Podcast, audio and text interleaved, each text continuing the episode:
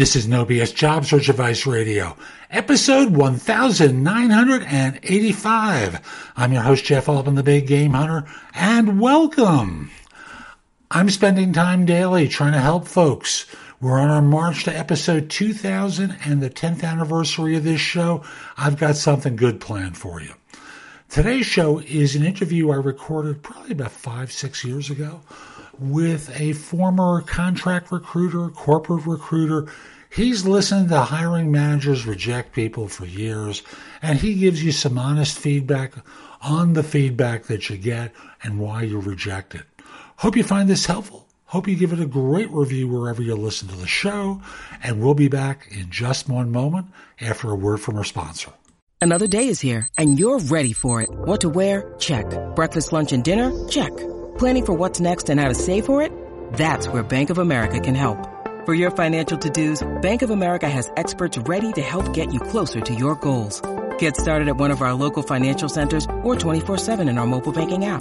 Find a location near you at bankofamerica.com slash talk to us. What would you like the power to do? Mobile banking requires downloading the app and is only available for select devices. Message and data rates may apply. Bank of America and a member FDIC.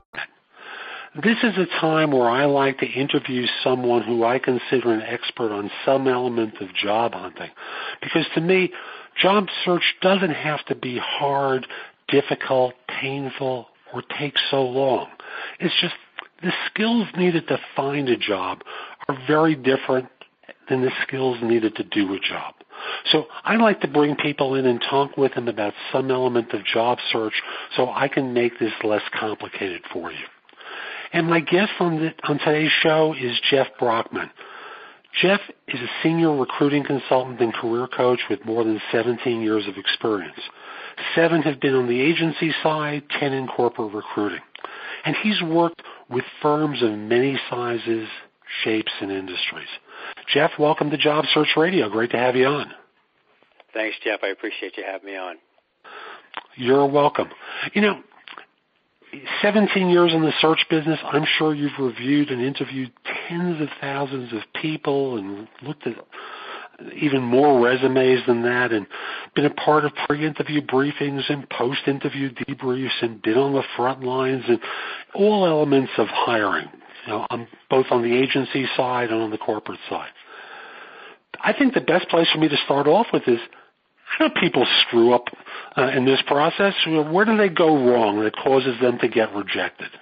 Well, how long of a show is this? Um, so, you know, that's a great question, Jeff, and there's some some key areas where that comes into play. I would say, just to point out kind of the top ones, it's, it's lack of preparation, um, lack of enthusiasm, uh, not not the appropriate amount of relevance uh, for the specific role they're interviewing for, and then lack of follow up. So I would say one of the, if I'm going to pinpoint one of the most important things that I that I hear, as I, to your to your point, I, I do sit on a number of debrief calls. In fact, any interview that takes place, I sit on the debrief call with the interview team. And one of the things that always is a kiss of death as it relates to someone being uh, taken out of the process is when they ask, you know, what's the, how much do you know about us? How much do you know about our company, our organization, what we do? And there's not a clear, concise answer to that.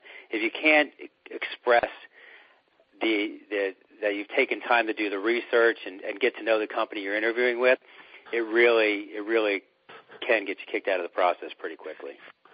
So when you're talking about lack of preparation, you're talking about uh, what they know about the firm. Now, I, for my audience, I just want to start by saying we're conceding that if you don't do a good job in de- demonstrating your experience and your if you're in certain fields with specific technical skills or professional skills, if you, demonstrate, you don't demonstrate competence, obviously you're going to be rejected.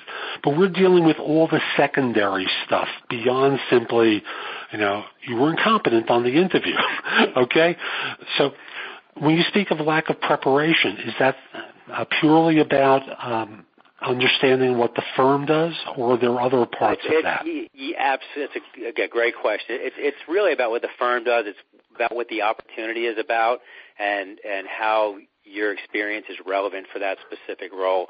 Um, you know, from from the time a, a candidate steps into the door to be interviewed, they're being evaluated.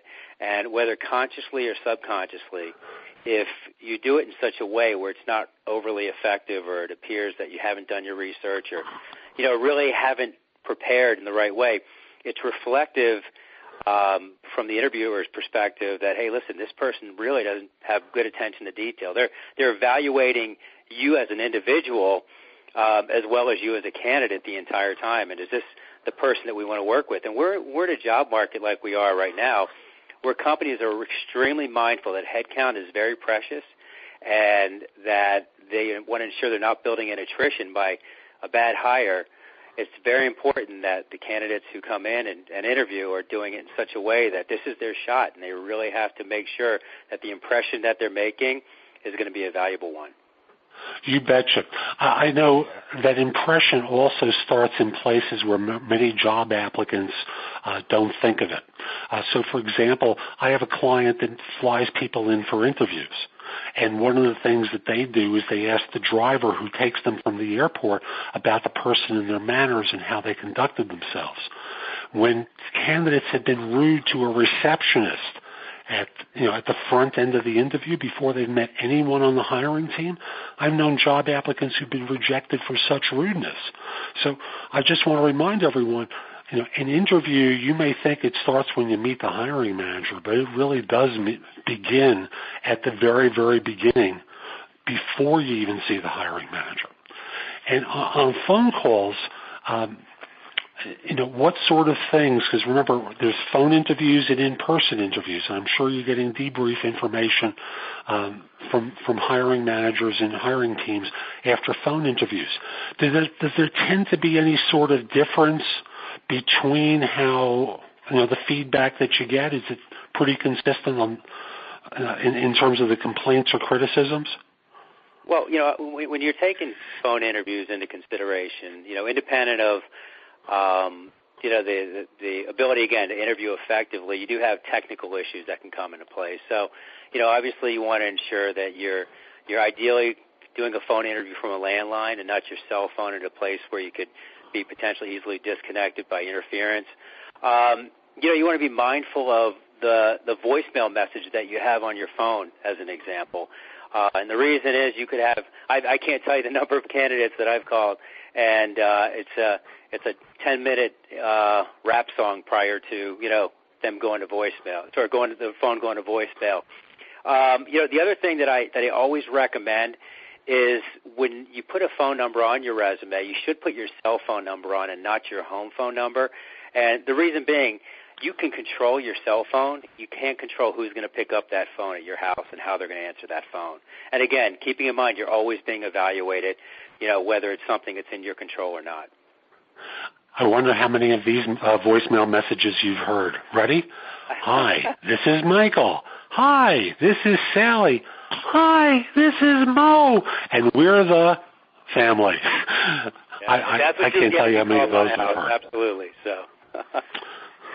and it happens all the time. And I'm surprised you admit to not liking rap music. Come on, get with it.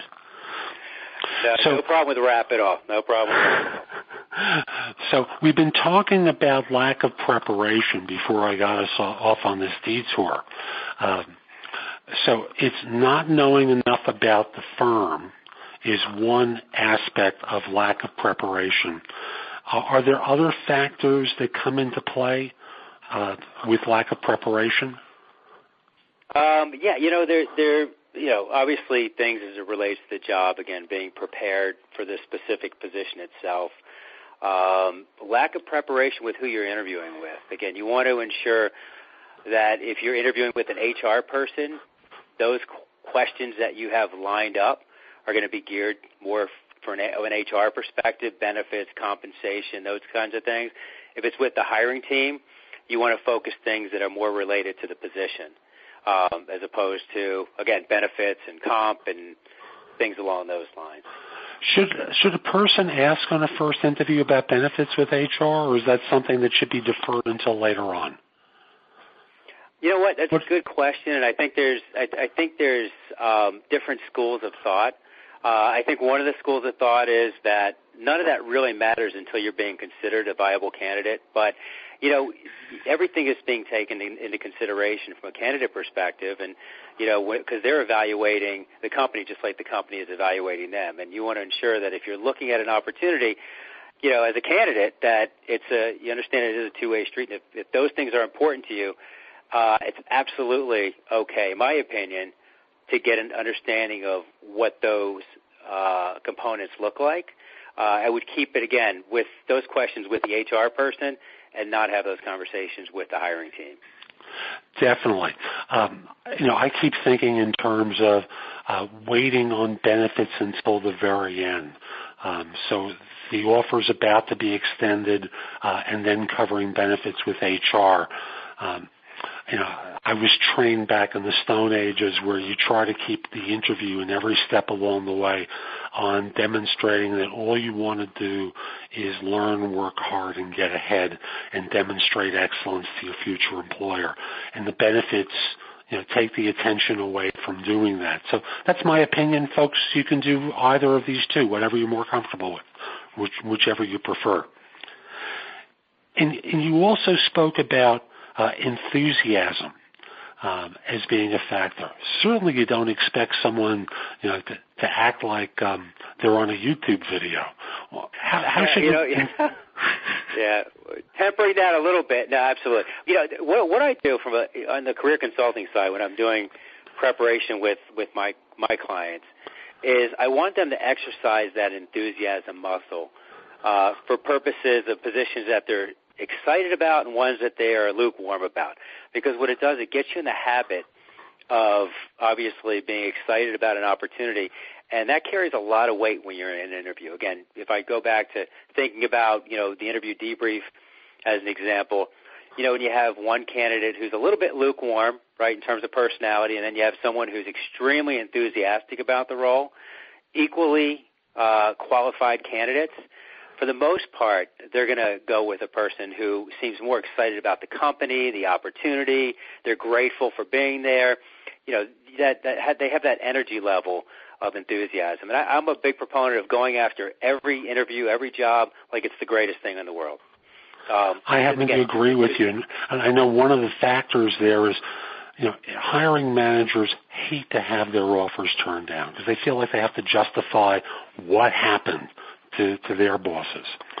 So if you have a choice between the person who's neutral and the one who's passionate about you know, how they present themselves and their interest in the role, it's a no-brainer to them. You know, why risk a turn down and having to start from square one or risk losing your number two candidate if it, you know, you have someone who seems excited about the job. Right, right. And, and as an example, I've had situations where I've had clients and I've, I've seen candidates who have gone in to an interview with expectations that of you know I'll go in and just see how it goes. I'm not not overly excited about the opportunity, and they they kind of half-heartedly interview the initial part of the the interview, and then as they continue to go on, they get more excited about it. But by then, it's a little bit too late. And typically, the feedback is they just didn't show enough enthusiasm, or they showed it too late. I agree with you, and we're going to talk more about that in a moment. But first, we're going to do our job search insider tip for this show, which is going to be brought by, by LinkedIn whisperer Ron Nash. My job search insider tip is going to be presented to you by Ron Nash, the LinkedIn whisperer. Ron, what's your advice for my listeners for this show? My advice today is based on a story, and it's a real life story that I've lived and I call it the bike ride that will save your life. Ooh, I like this title. you know, so it's based on something that goes on every day with us. First of all, I have a very active life. While I'm not in job search mode, I'm constantly in biz dev mode, meetings, etc. So uh, there are a lot of moving parts in my world, and my brain goes into fight or flight. Now, what happened with me one morning specifically is I woke up had a very busy day ahead of some very important, wonderful meetings. But for some strange reason, my anxiety was off the charts, Jeff. I got to tell you, I'm not sure what happened. And uh, I'm a firm believer in that energy and anxiety is really undirected uh, energy. So, so basically, stress and anxiety is really undirected, and I had to figure out a way to direct it. This particular and this day, never happens to job hunters at all. Job hunters never get anxious about anything, do they? You know what?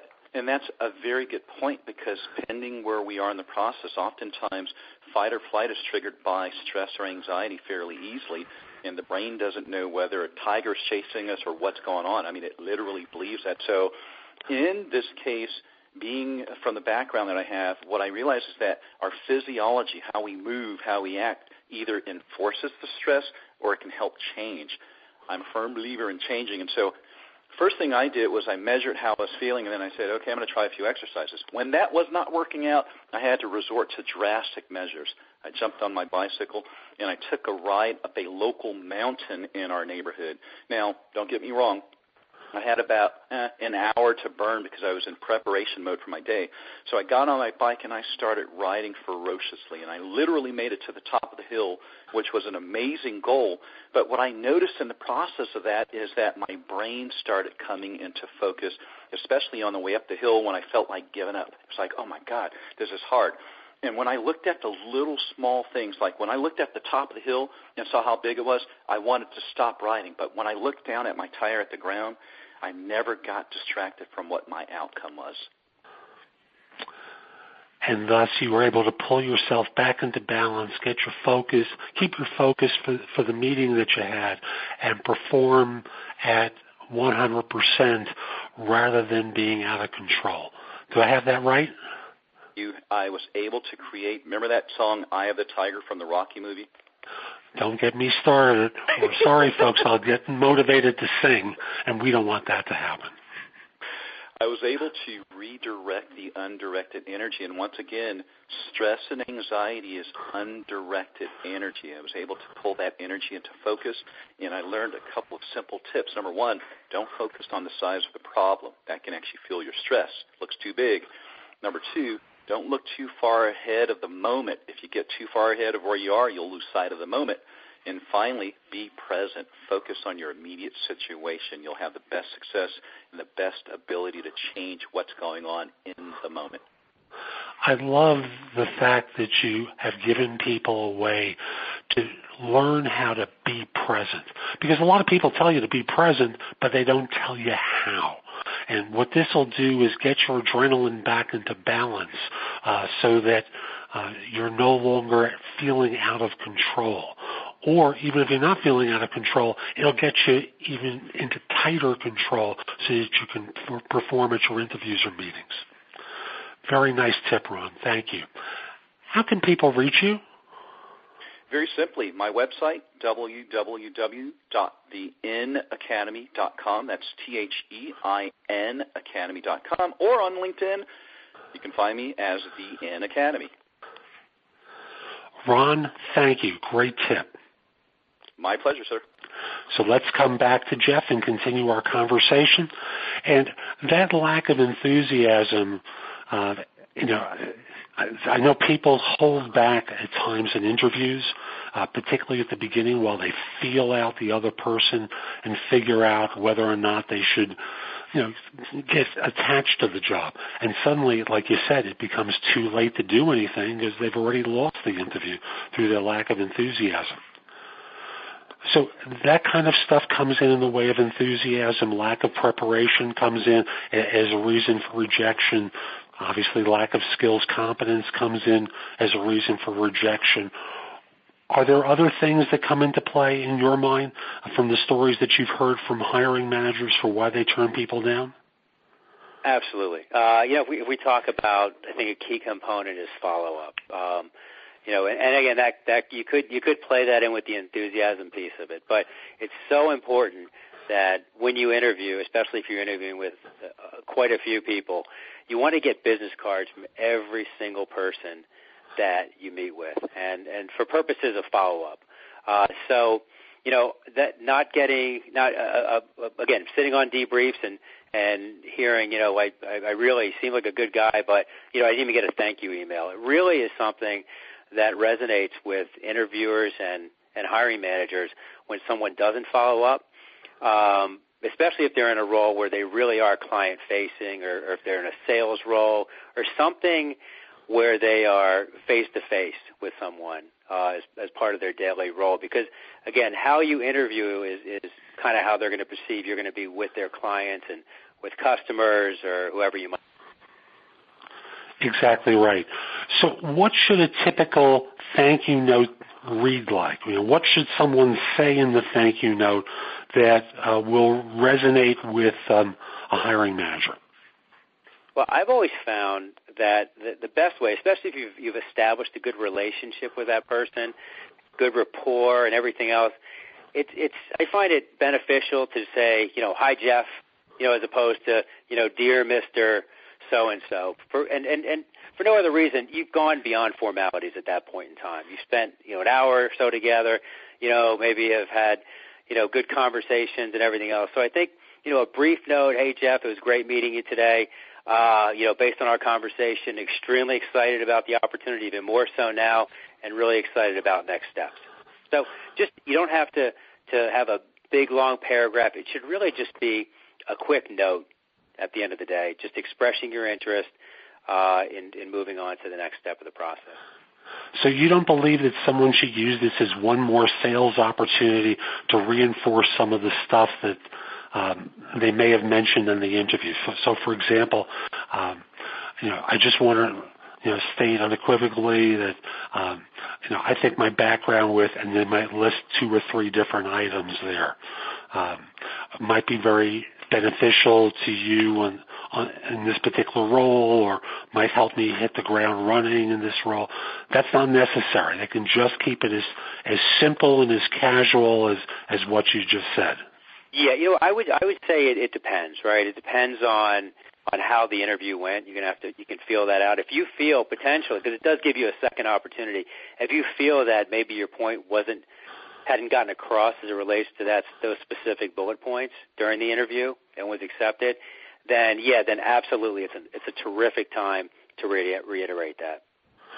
So, for example, um, someone who may may not think that they've delivered the message quite clearly enough or effectively enough about their capability to do this role or some aspect of the job might step in and you know maybe just say something along the lines of um, in our conversation, I don't think I, I necessarily communicated or got across my experience in this area, and then list a, a paragraph or two that might be relevant to what they've done related to the job. Could that work? Great. Great. Yeah, absolutely, absolutely. Again, no, nothing. It, it, it is not going to hurt you. Let's put it that way. it, it can only do good.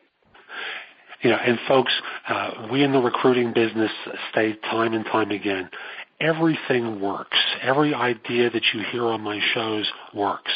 It never works often enough, but they all work and sometimes don't work with this particular hiring manager.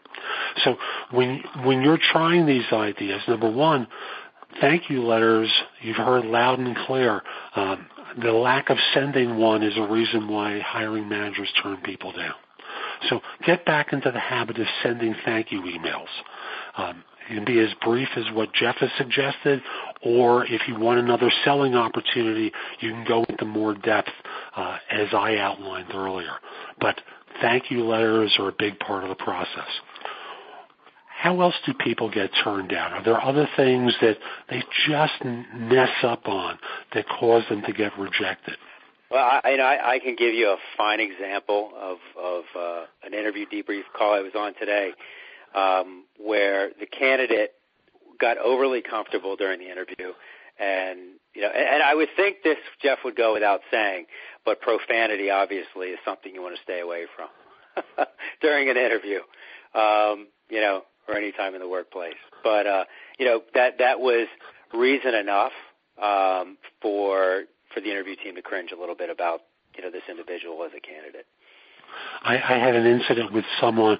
He was on a fourth interview. He's talking to the overall uh, executive vice president for the function at this firm.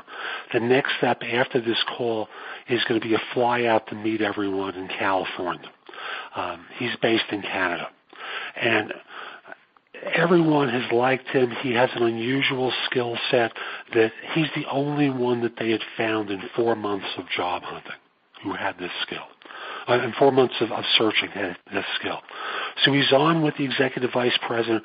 They're having a great time, and then the profanity comes out. And then she, she asks a question, uh, and he says something to the effect of, "I'll show you that at the on the whiteboard when we meet uh, in two weeks." And there was never an opportunity to present at the whiteboard. He'd gotten so comfortable in speaking with her, he'd lost, you know, the point of he's always selling. She's not his friend. She's someone there to evaluate and assess who will reflect upon her. And he never got that chance to interview. So folks, be careful. As comfortable as you may get and as friendly as the conversation may be, and as good a time as everyone's happening, having with one another, don't cross the line. So, what else can people avoid doing? What sort of stories have you heard um, with mistakes job hunters make that causes them to get turned down? Um, well, you know, I guess you know, as, as I as I kind of think about, I mean, there there are one-off stories of everything that I've heard. I mean, obviously, kind of the the the, the key components that you want to focus on really are the small things, right? So you're better off being there 15 minutes early than one minute late, obviously. Um, again, and, and, and keeping in mind everything is perception. Now, will will any of this get you eliminated from the process? Not necessarily, but these are just little things that probably can help out as you continue. So, you know, I, I can't tell you the number of people that I've interviewed who uh, have coffee all over them because they they wiped out on the way into the parking lot, getting there so quickly. Um, you know, if you're going on an interview and it's in the city, make sure you have change in your car for a meter if you need it. Um, so, Jeff, these are more things that not necessarily get you kicked out of the process, but but small things that can help. Um, you know, when you are interviewing. And not only that, using the example of the meter and the coffee, you know, these are things that you do to yourself that cause you to be to feel more pressure than is necessary. And when people feel too much pressure, uh, and particularly the wrong kind of pressure, they don't perform as well. Um, so it, it's not necessarily that you didn't have money for the meter that's causing you to be re- uh, rejected, but the fact that you got anxious that you might be two minutes late to the interview because you didn't have money for the meter is how that gets played out. And I had this quirky idea, Jeff, and, and let's see if you can play along with me. If you were to pretend you were briefing me for an interview, um, and, and want to walk me through a couple of pointers, how would you brief me for my next interview? Well, again, I would I would go back to you know the preparation piece of it and the relevance piece. So, you know, the first thing I do on the career consulting side with my clients is we vet them out um, their experience based on the requirements of the position. So, so Jeff, as you know, you know, Um, companies do have to evaluate you on what they deem as being the required skills, the minimum required skills. So, so we want to make sure that they are comfortable, that they are in alignment with those required skills. So, you know, as an example, you want to either have you know direct skills or maybe even just some transferable skills as it relates to. Those. So, so I think part of the anxiety that people have when they go in for an interview is they're not sure what questions are going to be asked, and there's not they're not sure you know, what's going to happen. And really, you know everything you need to know by reviewing that job description in complete detail and really ensuring that you're in alignment with that. That takes so much pressure off because that's what you're going in for. You're being interviewed for that specific role. So if you're comfortable with, you know, you're hitting all the bullet points on each one of those, that should take some stress off right there. Um, you know, obviously, again, I'll go back to doing the research, and and not only about the company, but also the culture. I found that you know a lot of companies now hire to the culture as opposed to, or or in addition to, I should say, the position itself. So they want to make sure that they're hiring people that they feel are going to fit in, right, with with what the corporation, their values, their goals, their objectives. So I found that a, a good way to do that, especially with a lot of the larger companies, is a lot of large companies have. Uh, have a YouTube channel, and on those on the YouTube channel, you'll actually have employees that kind of talk about their experience with the company. So it gives you an opportunity to kind of get an insider's perspective um, that you know you typically wouldn't get from an interviewer. So it's again, it's just really that. I'll go back to preparation, right? I mean, it kind of falls back into that space. That's a nice tip about the YouTube channel. Uh, watching that, going to the Facebook pages as well. Uh, the professional pages on LinkedIn, of course, and of course on the corporate website. All these are going to give you different dimensions of the firm. But prep me for an interview. Come on. Do a formal prep. a lot of pressure here. Let me tell you. Um, you know, again, I, I, you know, again, what we would do when, when I'm when I'm prepping someone, it really is. I'm actually interviewing them based on the requirements of the position. So I'm looking at the job description, and to the best of my ability um, and my domain expertise as it relates to what they're interviewing for, we'll kind of ask them questions and kind of get their answers. Um, you know, and the other thing, you know, a lot of places obviously utilize behavioral interviewing now as opposed to just you know standard old-fashioned interviewing. So if you can understand or find out whether a company falls into that category, um, you can you can flesh out that behavioral interviewing piece of it, which you know which basically is uh, you know what past behavior will dictate future results, and so it, it's really you know making sure that you're comfortable with every part of your background as well to be able to kind of answer to anything that you think might come up. So I actually one of the things that I do with with clients in pre- terms of preparation, I ask them what they're concerned about. You know, what are you uncomfortable or concerned about, and we tackle those issues because those issues are something that's always going to be in the back of your mind during the interview, and if you can address it before going in, it's something that's off your plate. And again, you know, like it said, it it it, it, it diminishes some undue stress that you really don't need to worry about. And it's interesting. I, want to backtrack to one thing: behavioral interviews. And, just in case my audience doesn't um, understand the difference between the old style interview and the behavioral one, I tend to think of behavioral interview questions as being, "Tell me about a time when you," as being the lead into that. Does that fit with how you think of it? Absolutely, absolutely. And, and listen, in some cases there could be more than one answer with some of the questions that are asked um, and depends on the behavioral style of interviewing questions that they ask. But it really is a lot of situational, um, you know, uh, uh, opportunities or situational scenarios um, that that you really have to kind of, in some cases, be prepared for and think about. And and again, that's part of the part of the you know, newer way of interviewing is really being prepared for those types of questions. And folks, in point of fact, a lot of these questions are very easy because they allow you an opportunity to tell a story. Now, when you story tell, try to keep your story, make your story as brief as possible. I don't mean 15 seconds in case you were wondering, but minute, minute and a half tops where you can, where you follow a, a format where you talk about the situation that you walked into, the task at hand, what you accomplished, and what the result was. So that this way, you know, you can kind of format it, uh, how you tell the story to be engaging to people and keeps them interested. If you go on too long, they start to mentally channel surf. If you take, I'll use the exaggerated example, 15 seconds, what happens is they keep going, there's more, right? you got to tell me more. So, and Jeff, if I could piggyback on that for one second, one of the other things that that I even do any interview I go on, and, and again, this is something that I that I prep clients on, is when an interviewer asks you a question, just quickly jot down the question or something that's going to remind you what that question was. Because to your point it's easy to get lost right? And and you go 10 times around the block and you know, another 10 times trying to figure out what the question was without directly answer, asking the interviewer what that question was. So by jotting it down, it gives you a point of reference to flush back to and say, okay, now you can kind of tie your story back to what they're looking for in terms of an answer.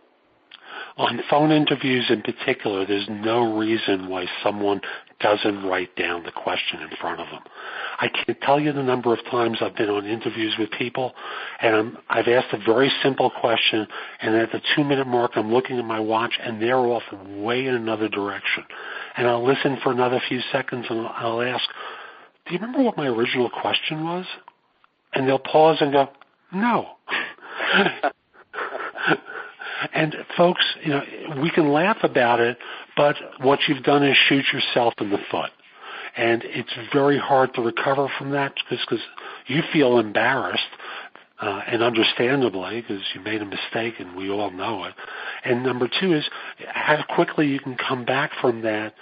Most people have trouble doing it, so the interviews are often lost at that point, unless you have a gracious uh, interviewer at hand. So uh, we don't have much time with one another here, Jeff. Is, is there one big tip that you want to share with people today uh, that you think would close things out well for them?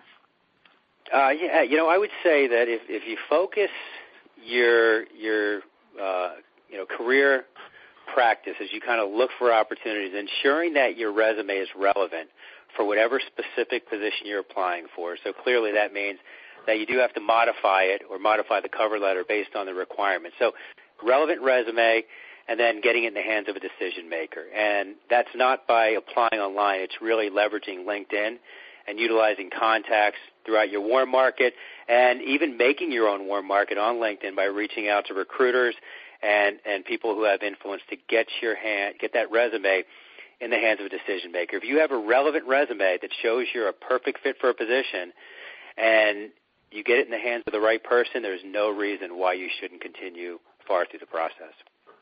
I agree with you wholeheartedly, and I think that's a perfect way uh, to, to wrap up for today.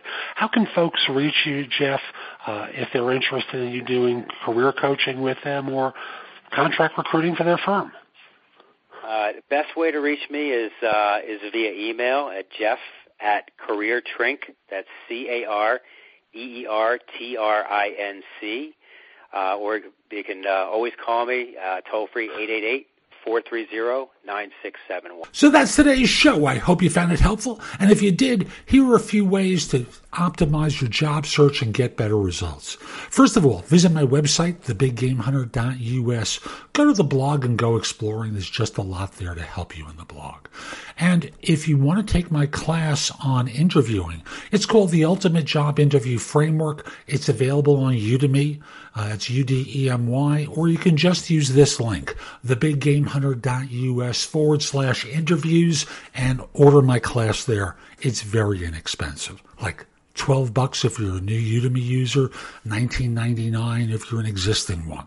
In addition, it's now available as a Kindle book or as a paperback on Amazon. You can order the book there if you prefer a different format.